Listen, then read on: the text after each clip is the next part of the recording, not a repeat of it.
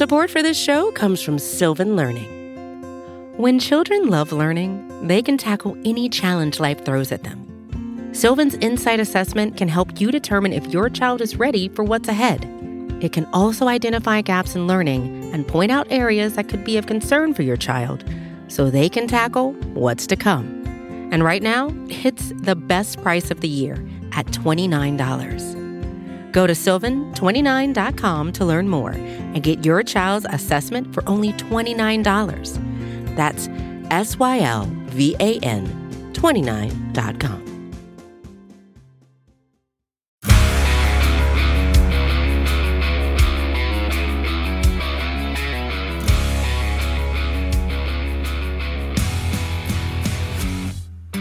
exciting have things been for both the Braves franchise and their fan base in recent weeks? Another significant day, both on and off the field, for the Braves. Welcome to the Daily Hammer, your daily news source when it comes to the Atlanta Braves as part of the Battery Power Podcast Network. This actually is a dual Daily Hammer emergency podcast with the late breaking late night news on Tuesday night that the Braves and outfielder Michael Harris have agreed to a long term extension. Of course, you can find the Daily Hammer, the Battery Power Podcast, and the Road to Atlanta podcast, plus the new podcast with Chris Tolbert and with Chris Willis and Stephen Tolbert. You can find all of that great content at batterypower.com, at batterypower across all forms of social media, plus free on all podcast platforms. Just hit that subscribe button wherever you listen for free. That's where we'll be. Just hit that subscribe button, get the latest content. My name's Shawn Coleman. You can find me at StatsSAC on Twitter.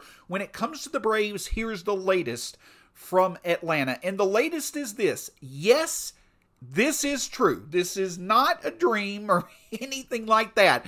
The Braves once again have locked up another critical component of their long term future in center fielder Michael Harris II. And for that reason, this, as I mentioned, is a dual Daily Hammer emergency podcast. The wonderful Scott Coleman from the Battery Power podcast with Brad Rowland will be with me a bit later on in the episode to break down every perspective you can think of when it comes to the Braves signing Michael Harris II for the long term. But of course, on the field, there's plenty of important things going on that are impacting the present right now, and the Braves continue to take care of business against the Mets. A 5 to 1 victory for the Braves over the Mets, and it, things just keep going well for this Braves offense, but in general as well, especially when it comes to Charlie Morton. The Braves now have won eight straight games. The offense continues to show that it's winning in different ways. It can win with the long ball.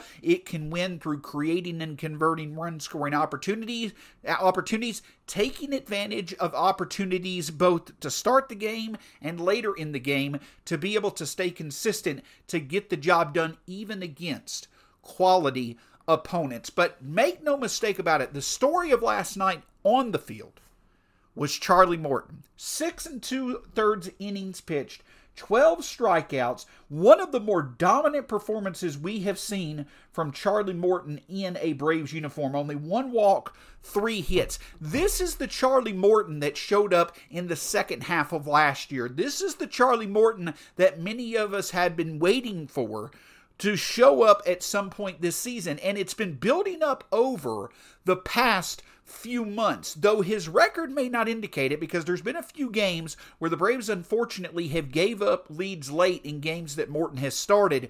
Charlie Morton has been locked in for a few months now. He's had a couple of hiccups like his last start against the Red Sox, but the strikeout rates, the ability to miss bats, the overall ability to limit damage early in games, and a big, big thing, giving the Braves six to seven innings night in and night out and putting them in position to win. That was the huge storyline from last night's game. Again, arguably Charlie Morton's best start of the season for the Braves, and it could not have come at a better time, as the Braves offense was also able to support Charlie Morton by getting production early, but also late in the evening as well. New acquisition Robbie Grossman was able to get things started off with a three run home run in the bottom of the third inning. And then, of course, Matt Olson was able to connect with a two run homer in the next inning to make the score three to nothing.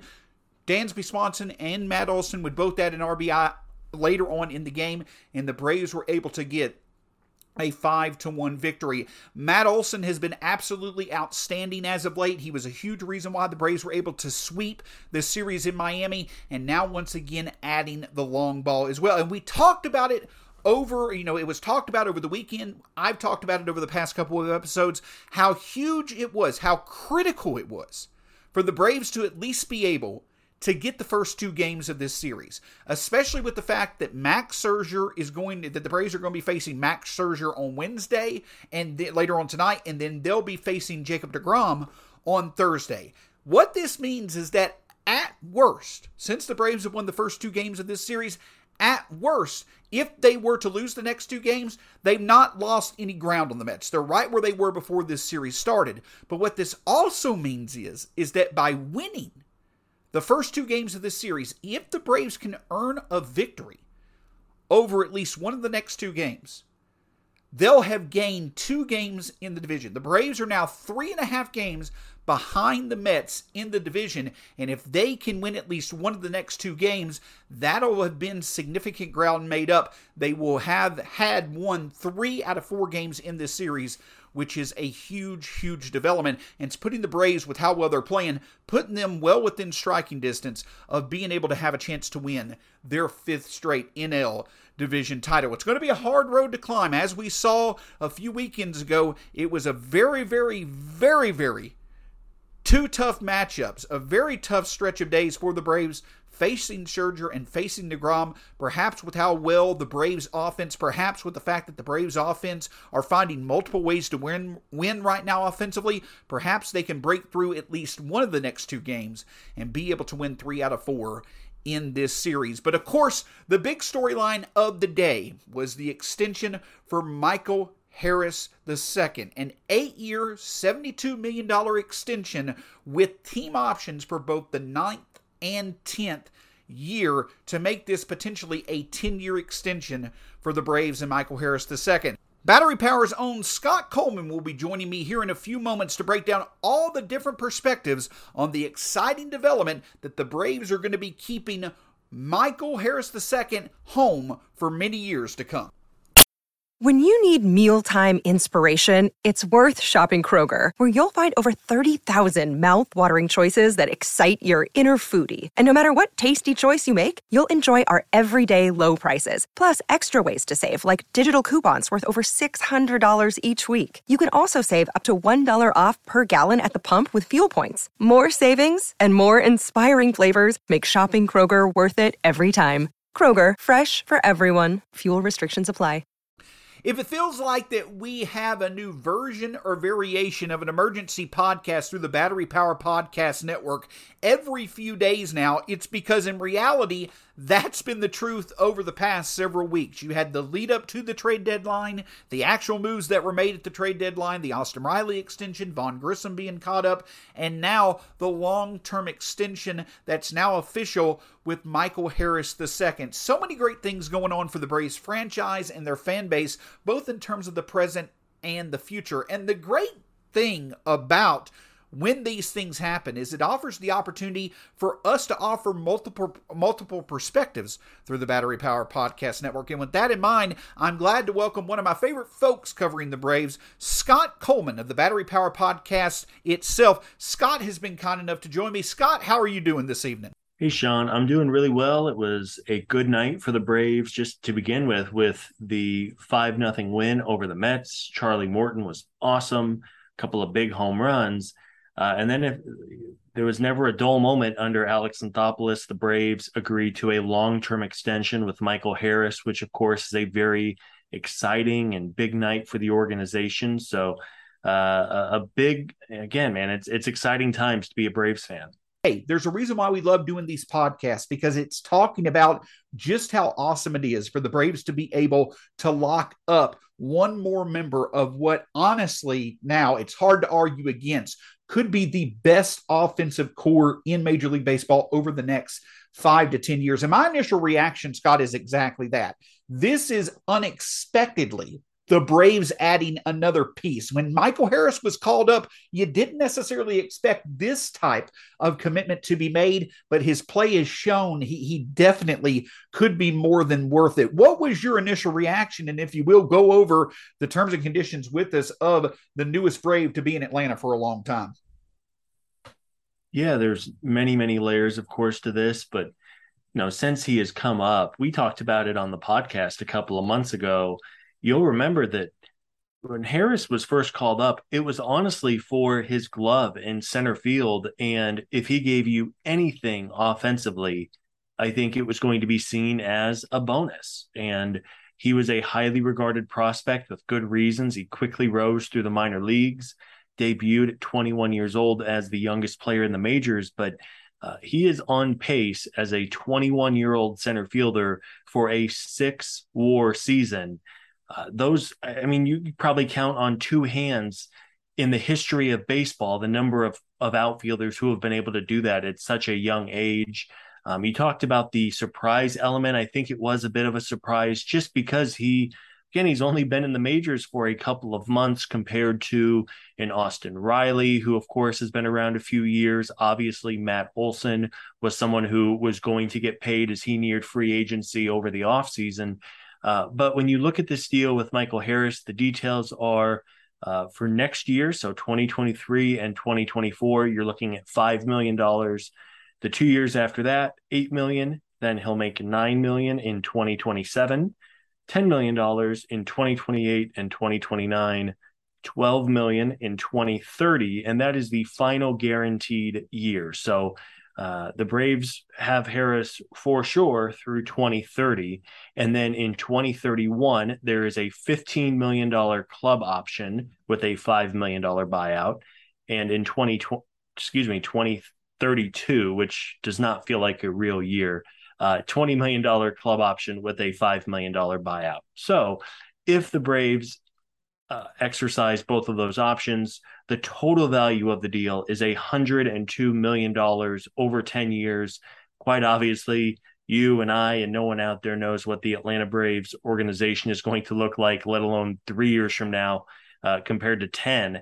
Uh, but good for Michael Harris. He gets a big time payday. There's something to be said being 21 years old and knowing that at bare minimum, you have $72 million in your pocket uh, and and it, I think there's a real chance that when we look back on this deal in a decade, uh, the Braves will get some real surplus value as well. I think it's one of those deals where both sides are going to be very happy when they go to sleep tonight. Absolutely. And we're going to look at this from many perspectives, but let's start out with a bit more about that surprise element. Now, when you look at the extensions that Ronald Acuna Jr., Ozzie Albies, Austin Riley, and we'll compare this closely to Ronald Acuna Jr.'s extension a bit later on in the episode.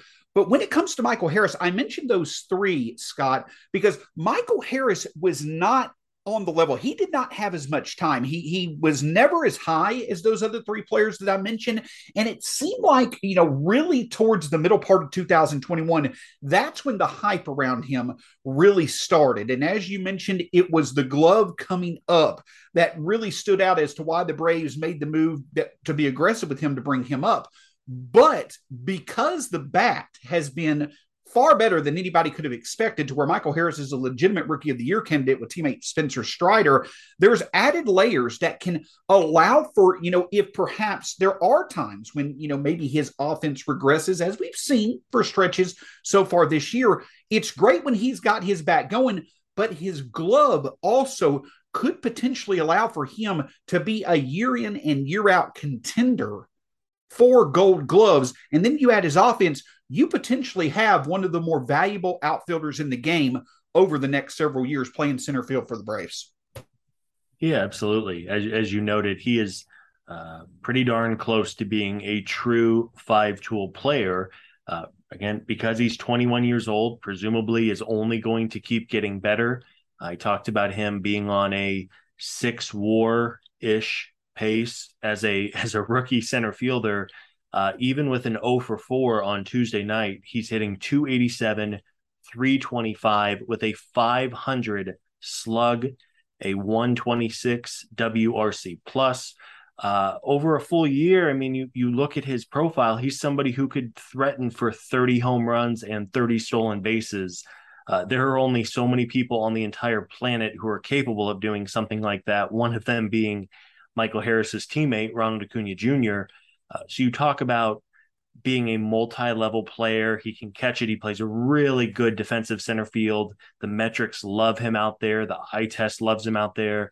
He can really run the bases as well. And and center field is such a premium position in Major League Baseball. Now, this is not a first baseman where it's a position that's kind of uh, maybe not fallen off to the side, but is not as high of a priority for a lot of teams.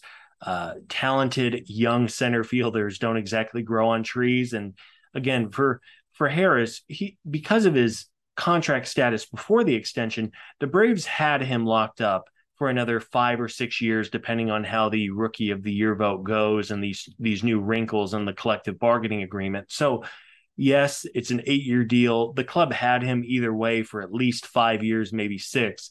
Uh, but again, to lock in the price, especially when salaries are skyrocketing, not just in Major League Baseball, but in all of the professional sports.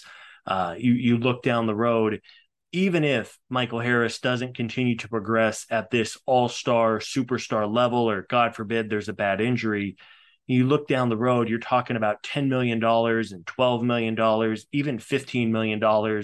Uh, is not a huge, crazy amount of money where, on the chance that things don't go as well as we think they will, it's not going to be a crippling salary or a contract that's going to hold the organization back.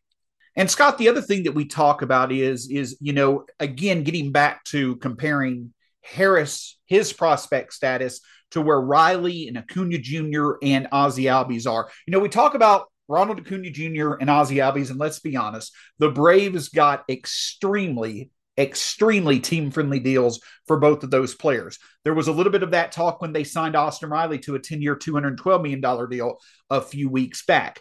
With Michael Harris, sure, you're probably going to get some initial reaction. Oh, the Braves did it again. They're significantly underpaying a player in terms of his potential future earnings. But I don't get that this deal is the same as the other three that I mentioned. Because again, Michael Harris, this type of commitment from the Braves to him, it wasn't expected like you could have seen with those other three deals. And for that reason, I see every reason why Michael Harris would want to take advantage of this. And I think that this is a pretty fair long term value play, both for Harris and for the Braves. There could be surplus value there, but I don't think it's to the level as the other deals that we've seen the Braves sign.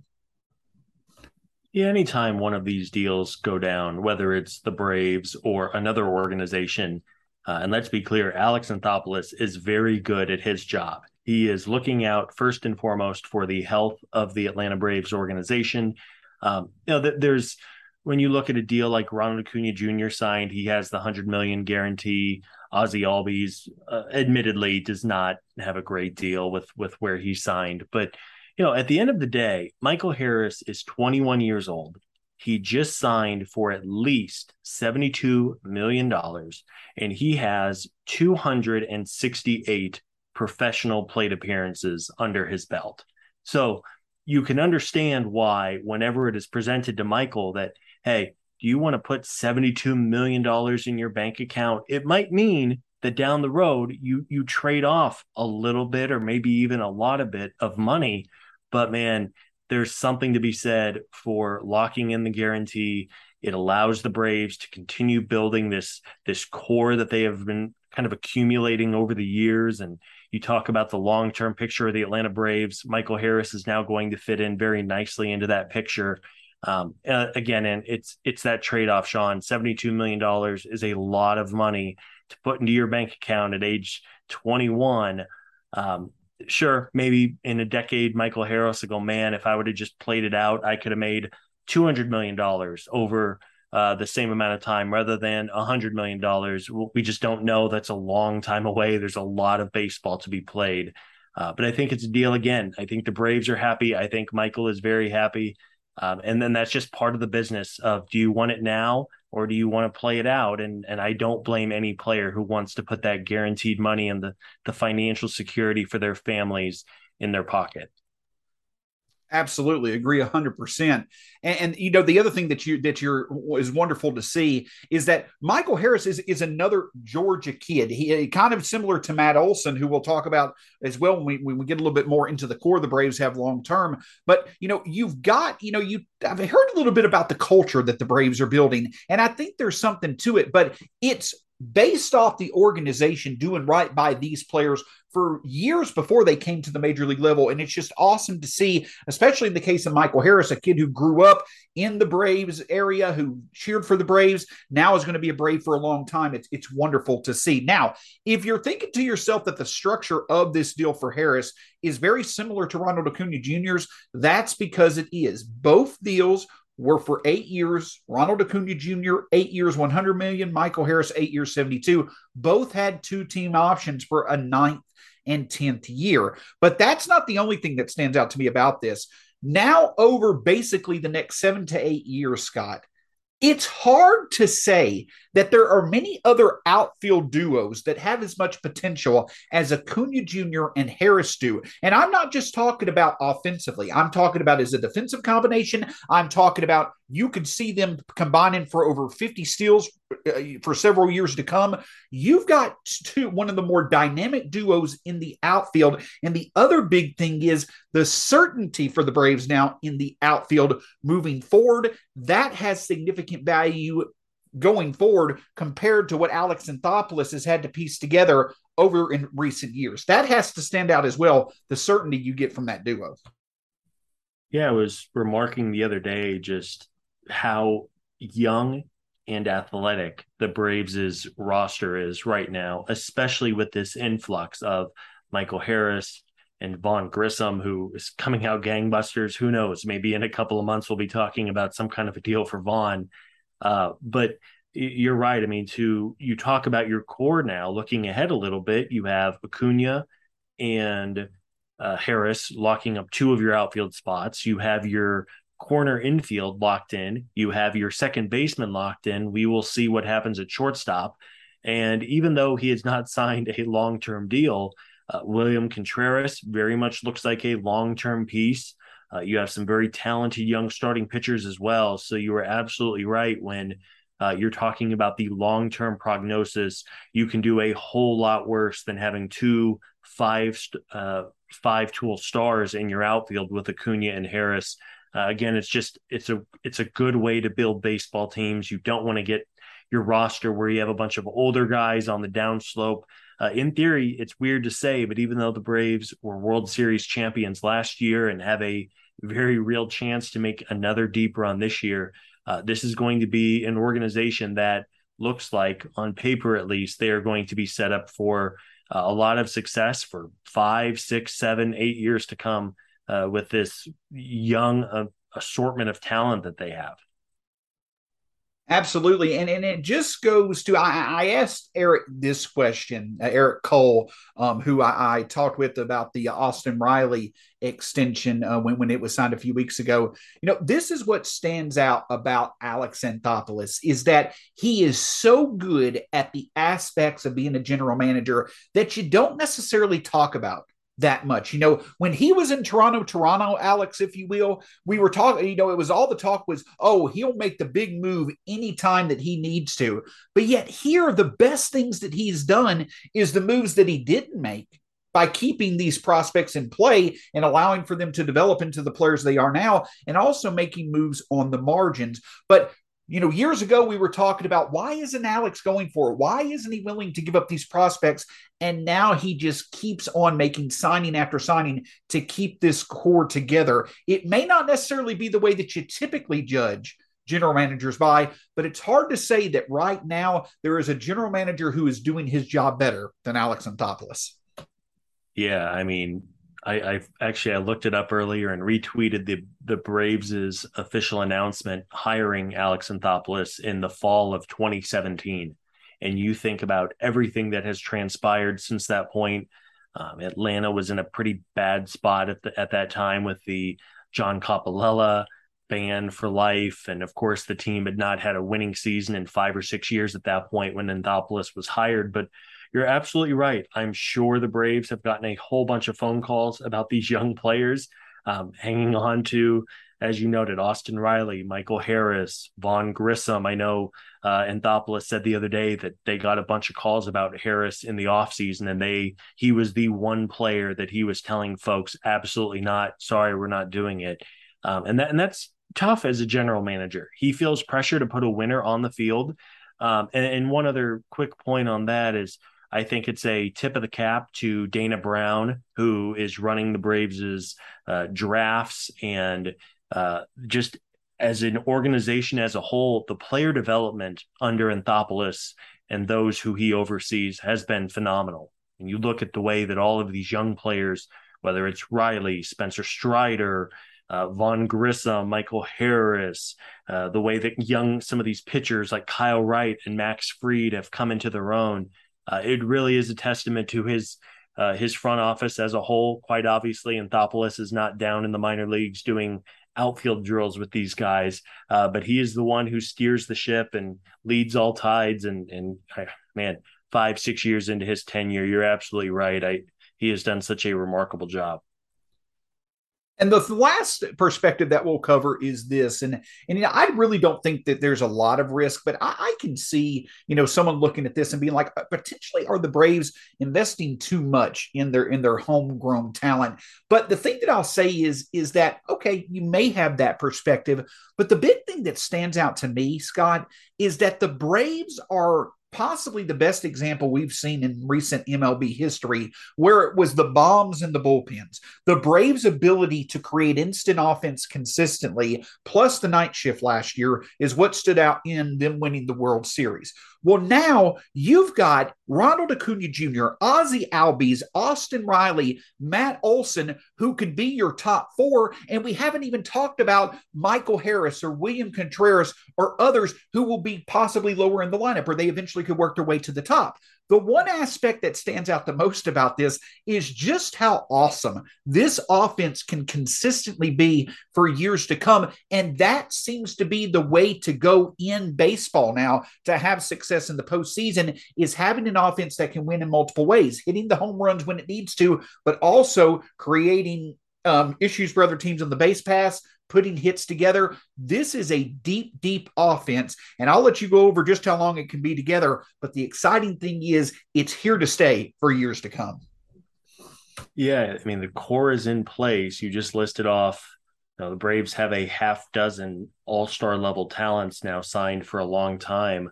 Um, you know that that's really exciting as a fan and as somebody who covers the team. Um, and then you know again we talked about the money on this you know, $8 million, $10 million, even 15, 20. That's just not that much in today's major leagues. I mean, I was just looking at the a list of some of the contracts that were signed last offseason. Eddie Rosario signed for $9 million a year. Uh, Joe Kelly, who is like an unremarkable seventh or eighth inning reliever, signed for eight and a half million dollars a year uh, I mean, go you know go down the list. These are big time salaries for players who are frankly not that good. Um, and then you look at what the Braves just signed Harris to. Um, th- there's, I, I, it's it's always weird to say when you talk about a player who just signed an eight year or potentially ten year deal that there's no risk involved because there are a lot of things that can go wrong, and let's hope not. But for the amount of money the Braves are going to pay Michael Harris, I think there's just such a higher probability that when it's all said and done, Harris is going to only continue getting better. Uh, as as you have laid out, he is a prime athlete, someone who can do everything you like to do on a ball, uh, a ball field. He can hit for power, he hits for average, he can run the bases, he plays a good defense. These are all traits you want in your core talent, the guys you are going to be essentially married to for the next decade. Um, and again, I, I, think it just it's a testament to the Braves today and, and in the future too. It's just uh, it's, it's things are uh, things are good in Atlanta, Georgia. And Scott, I'm gonna I'm gonna have to tee you up here, and this will be the uh, last question that we have about this. So we've got Michael Harris signed now. So the Braves now have their third baseman, first baseman, center fielder, right fielder, um, second baseman, all locked up long term. they've got their catcher under team control as well. There's a premium position out there at shortstop, and there is a pretty productive player this year who's going to be a free agent at the end of the season. I think that I don't want to read too much into it, but with all these extension happen happening for players who are far away from free agency, what does this, if anything, tell you about the future perspective of Dansby Swanson? Could he be next, or perhaps are the tea leaves reading something else about his long term future in Atlanta? That is the million dollar question. And assuming we don't get resolution on this with an extension for Dansby before the year ends, um, it is going to be by far and away the most pressing question of the offseason. Um, you know, reading between the lines a little bit, I think it's interesting that Alex Anthopoulos has now done six mega deals, big contracts, six, seven, eight, ten years, hundreds of millions of dollars since he took over. And Dansby has not been one of those players. And as we have outlined for years, Swanson is in a different financial situation than a handful of these guys. He was a number one overall pick. He got a big time signing bonus. He has made a fair amount of money through arbitration. So, know, maybe maybe Dansby isn't feeling the financial crunch, or matter of fact, I'm pretty sure he isn't feeling the financial crunch. And maybe he wants to be the pretty girl at the dance and have 30 teams uh, see if they can lock him in. Um, I think every day that passes, quite obviously, it probably lowers the the chance that Dansby is elsewhere next year. Uh, there is a loaded shortstop free agent class. Uh, Carlos Correa, Trea Turner, Xander Bogaerts, uh, Tim Anderson, Dansby. Uh, maybe both sides are interested to see and, and kind of let the market play out. I don't think it's impossible that Dansby is back next year, uh, but I do think both probably internally and externally, it has raised some eyebrows that in the last 36 months, Anthopoulos has been so active and aggressive with these long term extensions, and, Dansby doesn't have that deal. Now, it takes two to tango in these contract extensions, as you know well. Maybe Dansby's side has no interest in working on an, an extension, maybe one they feel would be more team friendly. They want to see and hear from 29 other clubs. Uh, but it is interesting. I thought about that a little bit earlier. I'm sure it's kind of run through the minds of a handful of Braves fans tonight, too. Uh, the Dansby doesn't have a contract in a couple of months. Uh, all eyes will be on the shortstop position this winter. And the other thing that stands out to me about that particular instance that connects back to Harris and all the other deals is this, Scott, is that, you know, Dansby, I can certainly understand it. Just this past winter, we saw several shortstops in a loaded market, it didn't really impact anybody's payday. Every one of those shortstops got paid pretty fair value, and teams will pay for shortstops. So I don't blame Dansby with the two last years he's had of wanting to play the open market. But the other thing to consider is this: is that you said it yourself. Several years, hundreds of millions of dollars through all the extensions. But the other big key is is that Alex Anthopoulos has been able with each of these deals to keep the average annual value at a fair amount for these players. What that opens up is future flexibility for the Braves to still be able to potentially spend big time on a player, you know, over a pretty extended contract if they wanted to, but also being able to pay hefty one-year contracts as well to add pieces where they need to to stay a true World Series contender. Yeah, that's well said. I mean, I think in general in free agency, most of the time, not always, but most of the time, you either have to overpay in dollars or in years. And that's where teams can get into a little bit of trouble. And I think where the Braves have such a massive advantage. I mean, you I think you can argue the Braves have done a better job developing their own talent over the last 5 or 6 years better than maybe anyone in baseball. I mean, Tampa Bay is a machine. Los Angeles, uh, the Dodgers were really good, though recently they've started to just kind of buy players. But regardless, I think it's a fair argument to say the Braves have done a better job than anyone developing their own talent. And the biggest upside and upswing of that is that if you're able to then pay them at either market or below market deals, then you have the opportunity to go out and hunt for a superstar on the free agent market because you're in a good financial status. You're not the Philadelphia Phillies who have probably a half dozen contracts on their books that they would like to get out of if they could. Uh, they're going to have that flexibility. We we kind of joked about it for years with Alex Anthopoulos and the financial flexibility and shopping on every aisle. Uh, but whenever you're able to lock in these talented young players at fair deals or even team advantage deals, uh, it, it, only sets up uh, your organization for even more success. And hey, if it means the Braves are able to bid for some of the game's truly great players and add to their core that they have in place for years to come, uh, all the better. Let's let's go in another World Series or uh, at least you know continue to have one of the best teams in, in the league as they have done these last few years. So, in other words, while it may while these extend, extensions for Michael Harris and Ronald Acuna Jr. being healthy may make it less likely that in the near future we'll see other exciting stories like we saw with Joc Pederson, Jorge Soler, and others. I think the Braves franchise and their fan base are willing to make the trade off for seeing Michael Harris II and Ronald Acuna Jr. roaming the outfield at Truist Park for years to come. Scott, do you have anything for us? And thank you so much for joining us. It's a pleasure to talk with you as always, sir. Yeah, Shawn, you as well. Always good to do a, a Coleman and Coleman podcast. Uh, hope everybody out there is doing well. We appreciate the support. It really does mean the world to us. Uh, you know, whenever a big big trade or a big signing or something like that goes down, uh, all of the tweets about an emergency podcast, I I appreciate them. I know you guys, uh, you know, the listeners are the reason we do these podcasts. We really do appreciate all the support. And hey, man, there's been a lot of good news for the Atlanta Braves. Really, now, if you just look back on almost a calendar year, think back to where the Braves were this time in the middle of August in 2021, barely above 500. Maybe they were going to sneak into the playoffs, and uh, the rest is history. And then everything that's transpired over this season, too. Uh, it's really a great time. And uh, again, I appreciate everybody tuning in, and, and thanks, Shawn, for letting me join tonight.